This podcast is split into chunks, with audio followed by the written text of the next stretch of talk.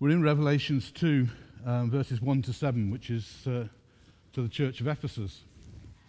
And um, when Andy and uh, um, Rachel had spoken about uh, the things this country's been going through just at the moment and the division that there is, I just suddenly thought to myself, oh, that connects as well.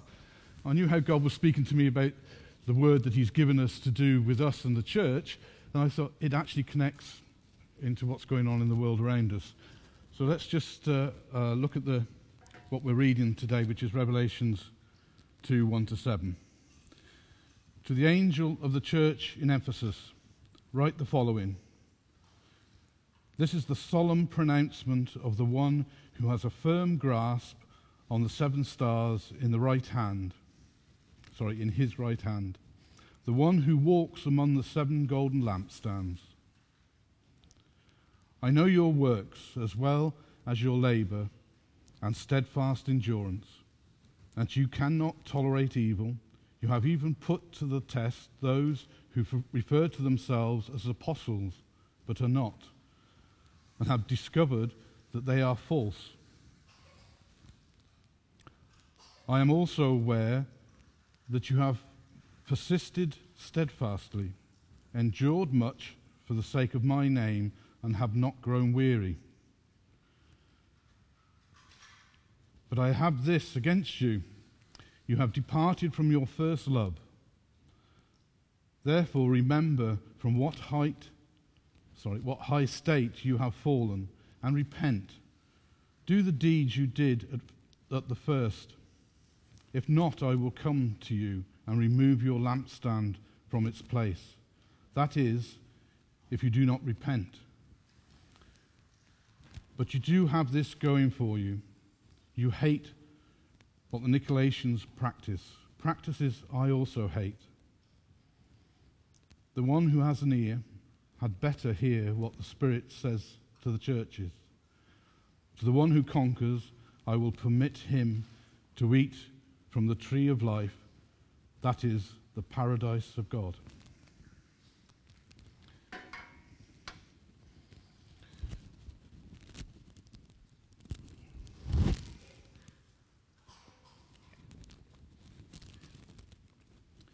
we had um, an all day prayer meeting, well, not meeting, an all day prayer on Friday. Some of you know this. And we took different times of the day. And uh, I, did what I often do when I want to get closer to God. I get away from everything. I just go for a walk somewhere and just see how God speaks to me through His kingdom, basically, through, you know, just through the world we live in. And uh, one of the things that very much struck me, and I felt God really emphasized to me, was this, and it's just a simple phrase, but actually to me it was hitting home a bit. It says, Freedom Church is us. We are not part of it, it is us. We can sometimes think of church as something we go to. We can think of it as a group of people like we are, and we forget actually, no, you're not part of this church, you are this church. Because without each individual in this church, there's no church. That's what if you like, what uh, Christianity is about. It's a group of people who believe in Christ. So we are Freedom Church. So when we read some of these scriptures and that when they're referring, particularly in Revelations at the moment, when they're referring to a church, God is referring to us because we are the church. And it's something that to me as well has been coming up over this last, I know, seven or eight months is the fact of we are all individuals but corporately, we're in Christ. So we've all got a responsibility for our own journey, for our own mistakes, for everything that we do, but actually we're brought together, which forms a bigger body, and we're there to assist and help each other and actually to make God's kingdom bountiful, if you like. Not one of us has got all the gifts. Not one of us can do everything on their own. So we come together corporately, but actually we're built up of individual people, and that's us, each one of us here.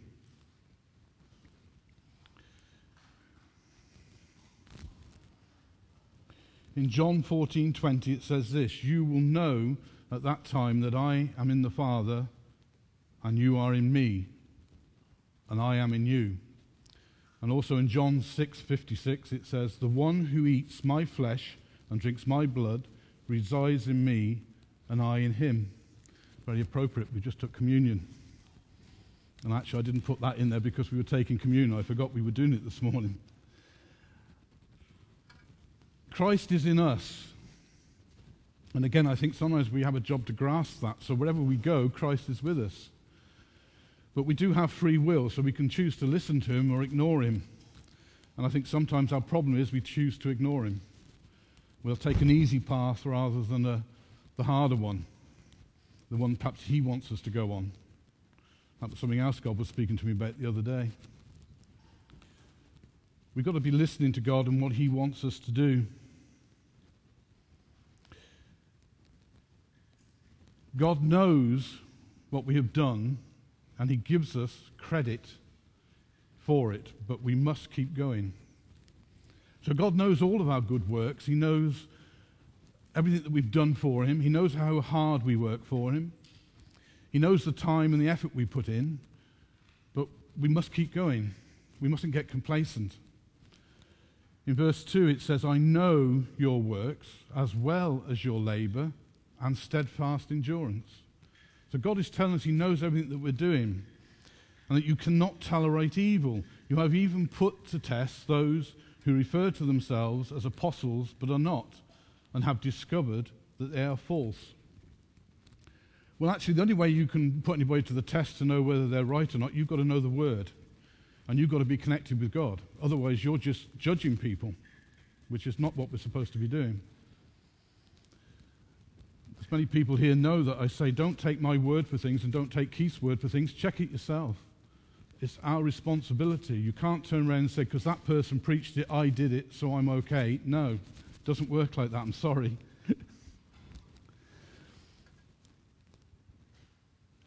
the other point is really, I suppose, is, is you can reverse a lot of this stuff and say, well, if I'm not doing these things, I ought to be. So if you don't feel you're doing works or you've done nothing for God and you're not laboring and you're not steadfast and you're not enduring, well, actually, you need to start doing it.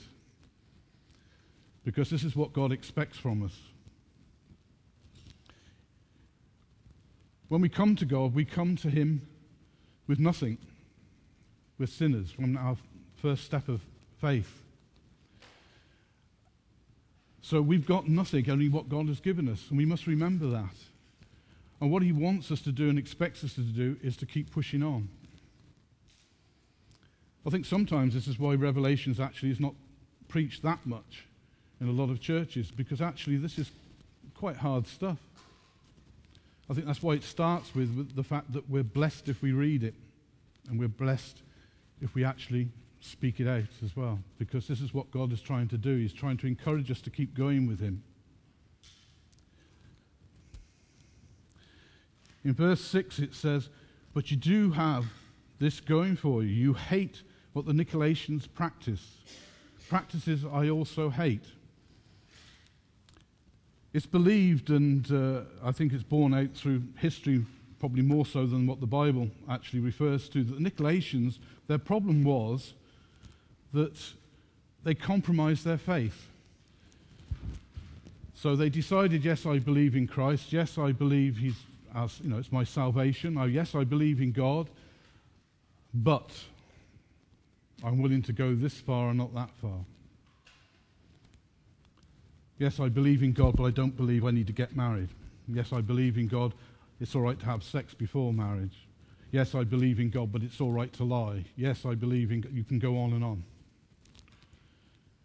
And that's what the Nicolaitans were like, is that they were willing to go so far but carried on committing sinful acts. They were drawing a line which actually God doesn't do.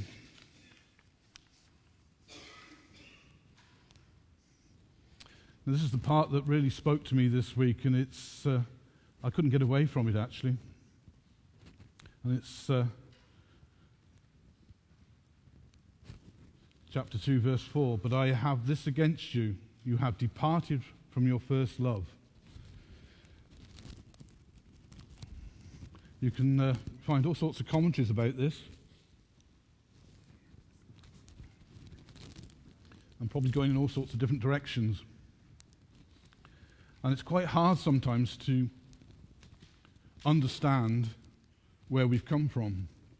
So I was trying to think back on my own journey, and you can refer this actually, you can go into uh, uh, scripture and you can look at marriage, because marriage is, is spoken about as Christ being married to the church, which is us, as well as talking about husbands and wife and this connection that goes on. We know that God talks about children a lot in the Bible, so we see that uh, there's a connection between how God treats us as a father and how we're supposed to look after children and all those sorts of things, how they all come together.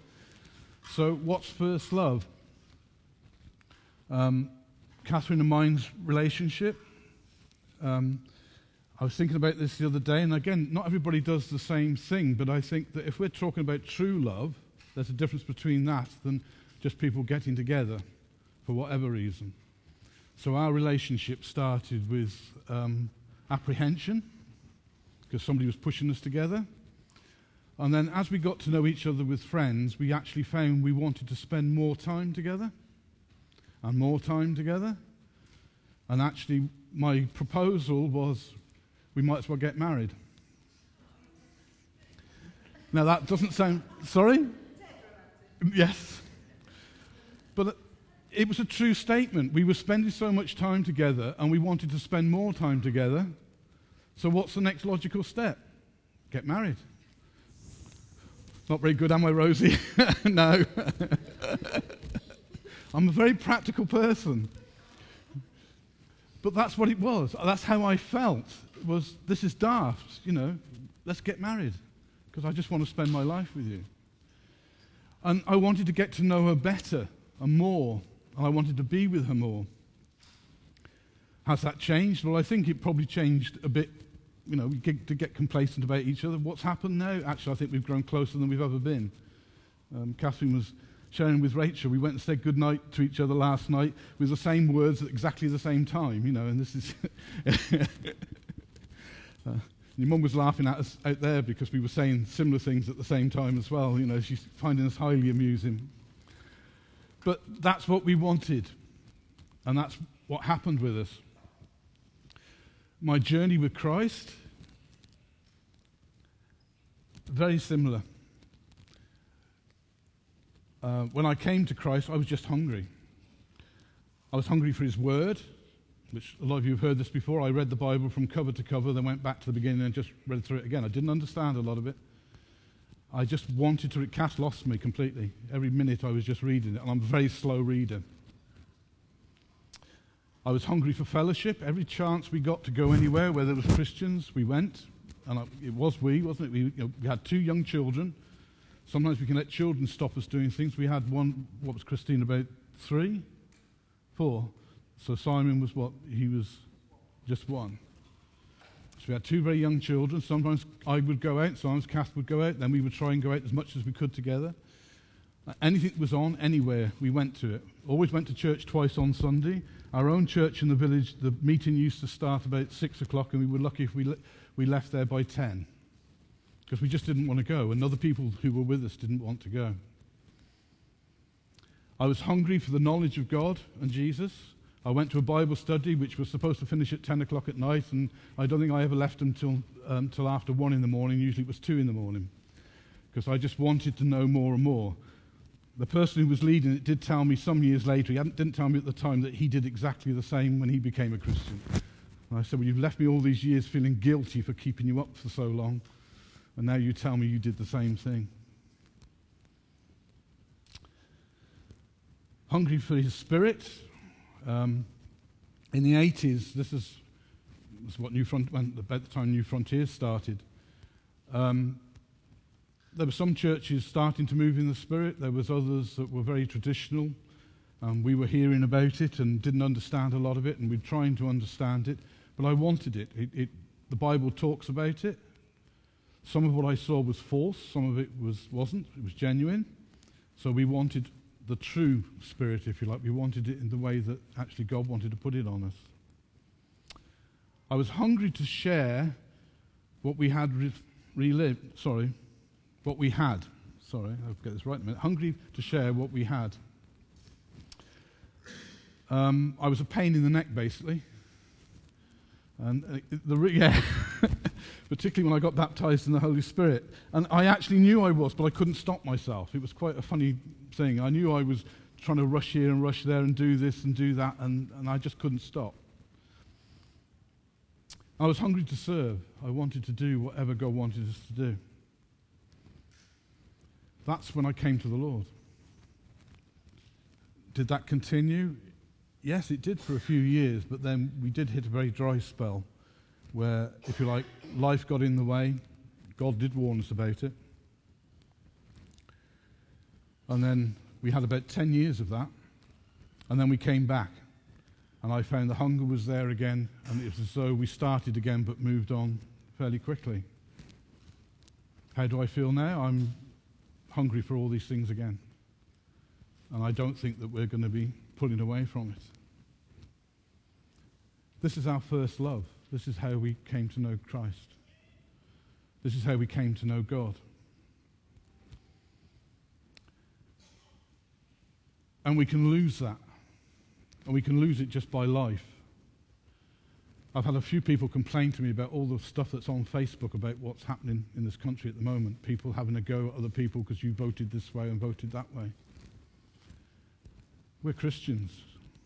Let's believe in Him. Let's follow Him. And this is the trouble. Life gets in our way, and we actually let it, and we mustn't. We've got to push it back and go back to our first love, go back to Christ. Do we need to change? Verse 5 Therefore, remember from what high state you have fallen and repent. Do the deeds you did at, at first. If not, I will come to you and remove your lampstand from its place. That is, if you don't repent. I find myself often at the moment I'm preaching, praying while worship's going on. I actually find that if worship's going on, it's proper worship, I can get closer to God. And I felt this was one thing that, again, I needed to do. I needed to repent of things that I haven't done in the right way and areas where I needed to change and just face up to things that I need to do. And we all need to do that. We all need to be actually all the time saying, God, you know, forgive me for where I'm not serving you in the way that you want me to serve you. I've got a few questions down here, and they are questions, and I think they're questions that we all need to keep asking ourselves. Is keeping face or not looking foolish more important than spreading the gospel? So many times we can be frightened of what other people will say, how they will perceive us, how they will react with us, that we might be rejected rather than speak out the truth of the gospel.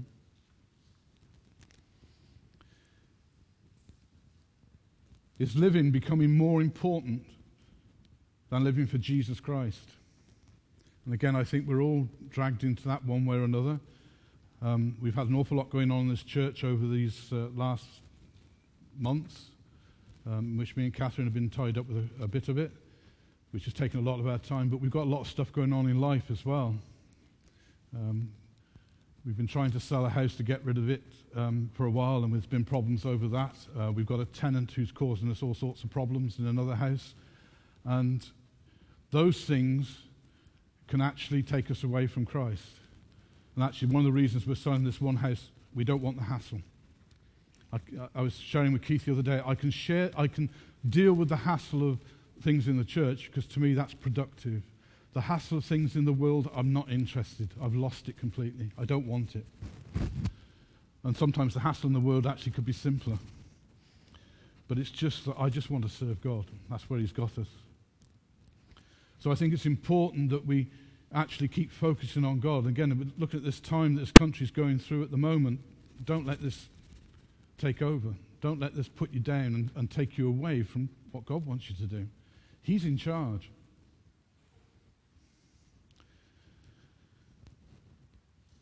Have we lost humility? And are we looking for glory for us instead of God? When we first become Christians, actually, um, well, I know with myself, I just felt totally, you know, inadequate, couldn't do anything. I was a very shy person, actually. Never got me up here doing this. um, I used to try and overcome my fears, if you like, going to different seminars where I wanted to learn things, because I used to hate it, because at that time it was a, quite a common thing that you would go to a seminar, now split down into two and threes and pray about this. And, do, and I, I, I, didn't like splitting down to two and threes. I found it very hard to pray with other people at, at that time. But I kept forcing myself to do things because I wanted to learn more. And so, if you like, I felt totally inadequate. But like anything else, as you go on and you go on in your journey and you actually learn more and you do things more often, you actually you can become self-sufficient. We can lose our humility. It's not about me. And I don't want to stand up here for anybody to say that was good, that was bad, or anything else. I want to stand here and I want to hear that God is good. And actually, I can hear God. I don't want you hearing my voice, I want you to hear God's voice. And we've got to hang on to that. The other thing that God has very much put on my heart um, for months and months now is to do with leadership, because obviously all the time we're looking at leadership in the church, and the church is, is trying to expand, and we're also looking at planting another church. Leadership becomes important. But so often people look at leadership as though this is a kind of a blessing and actually I can be in control and I can do what I want to do anything else. Leadership is about responsibility. And that's what a lot of people miss out on. So, if you like, at the moment, me and Keith are answerable to what goes on in this church because Keith's actually heading up the church and I'm trying to help him. And I can't get away from that responsibility, and Keith can't get away from it. So, we have a responsibility for what goes on in the church. And we need to keep that in mind. And I think all of us need to. We, it's nothing to do with glory, it's the fact that we want to serve and we want to do what God wants us to do.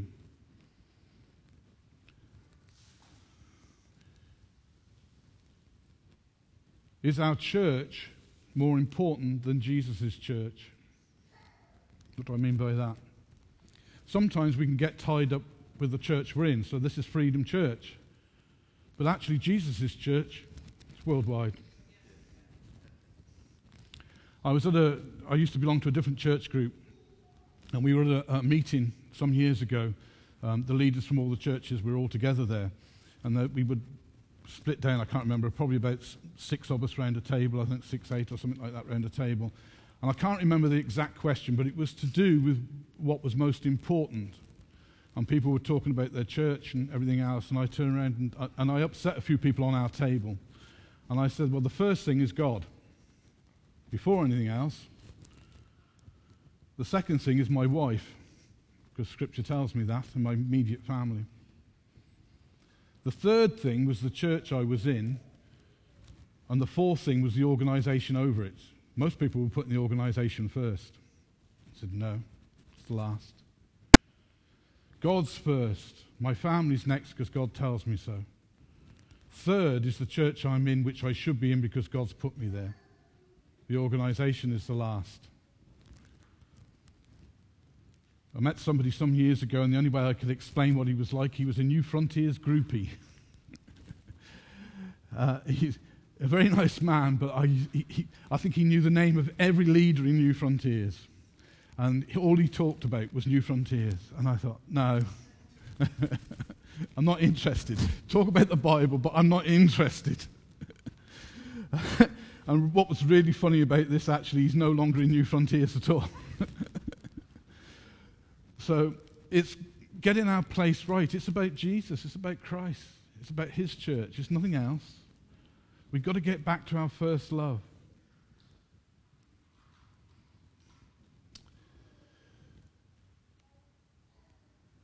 We need to listen to what God is saying to us. That is what Revelations 2 7 is saying. The one who has an ear had better hear what the Spirit says. A bit actually tough, isn't it?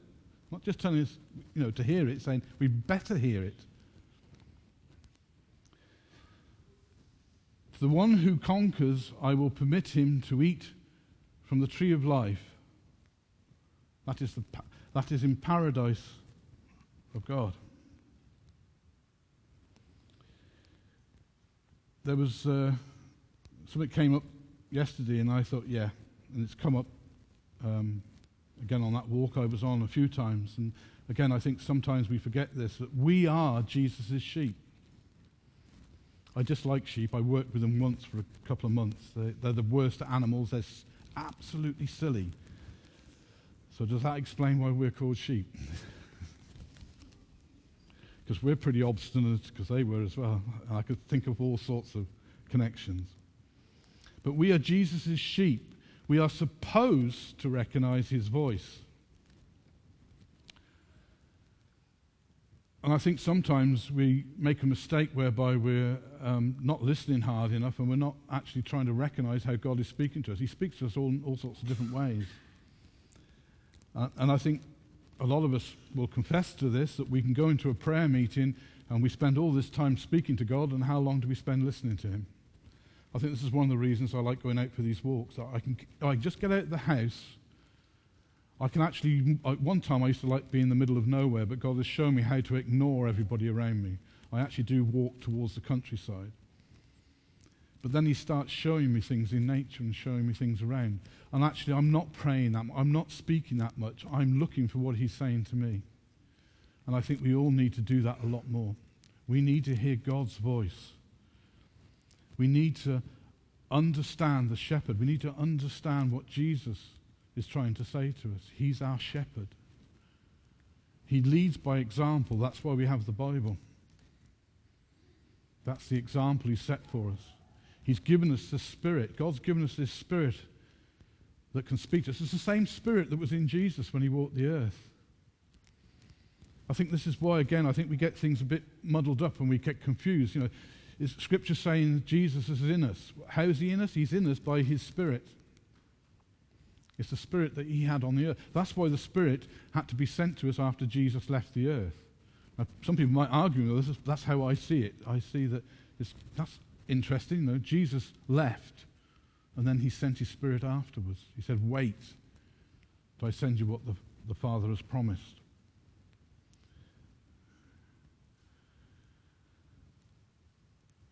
Then, when we've heard his voice, what we need to do, and I think this is part of what Revelations is getting at, we need to act on it. This comes back to his first love. One of the things that I used to do was if I felt God said something, I tried it. Somebody was on to me one day about Jesus speaking to them, and I can't remember how they said it happened. And I was, at that time, I was working on a farm. and I was in this middle of this field driving a, a tractor, and I just felt God gave me some scripture, and I didn't know it. And what he did was he gave me a, um, a book, a verse in the chapter. And I used to carry a little pocket Bible on the tractor with me, and I quickly opened it up and read, in, read what was in there, driving along, watching what I'm doing, and you know, not the best of things to do. And I was absolutely thrilled because what I'd been praying about was the, the couple who had been so instrumental in leading me and Catherine on, and they'd been taking the Bible study and everything else. I wanted to bless them. And the scripture I got, I can't remember what it was to this day, but it was a blessing. And I thought, that's absolutely spot on. And I couldn't wait to get home. I don't think I got home actually. I think I stopped the tractor outside their house and I went in there and told them.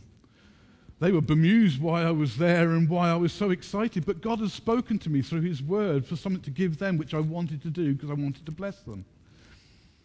And again, it comes back to this first love. It comes back to what are we expecting God to do? Do we expect Him to work like that today? We need to. I want to end with two scriptures. John 10:4. When he has brought us sorry, when he has brought all his own sheep out, he goes ahead of them, and the sheep follow him because they recognize his voice. We can't really follow Jesus properly unless we recognize his voice. Then in John 10:27 it says, "My sheep listen to my voice, and I know them, and they follow me." That's our challenge. Because actually, if we're hearing Jesus' voice and we're following him, we'll be right with God.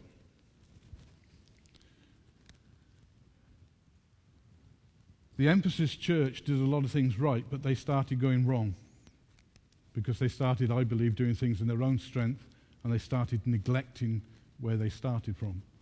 Let's not do that. Let's pray. Father God, I just thank you, Lord, for your word. and some of it, Lord, sometimes can be a bit hard. But Lord, it's all there for our, our benefit, Lord. Your word does say that if we're not disciplined, Lord, we're not truly your children. So, Father God, help us to put ourselves right in any areas that we're wrong in, Lord. Help us, Lord, if we've forgotten how we were when we first come to love you, Lord. And Lord, if we've never been in that place, help us to get to that place, Lord. Show us how to love you properly. Show us, Lord, how to serve you properly. Show us, Lord, and give us understanding of Jesus' voice and help us to listen to it and act on it. In Jesus' name, amen.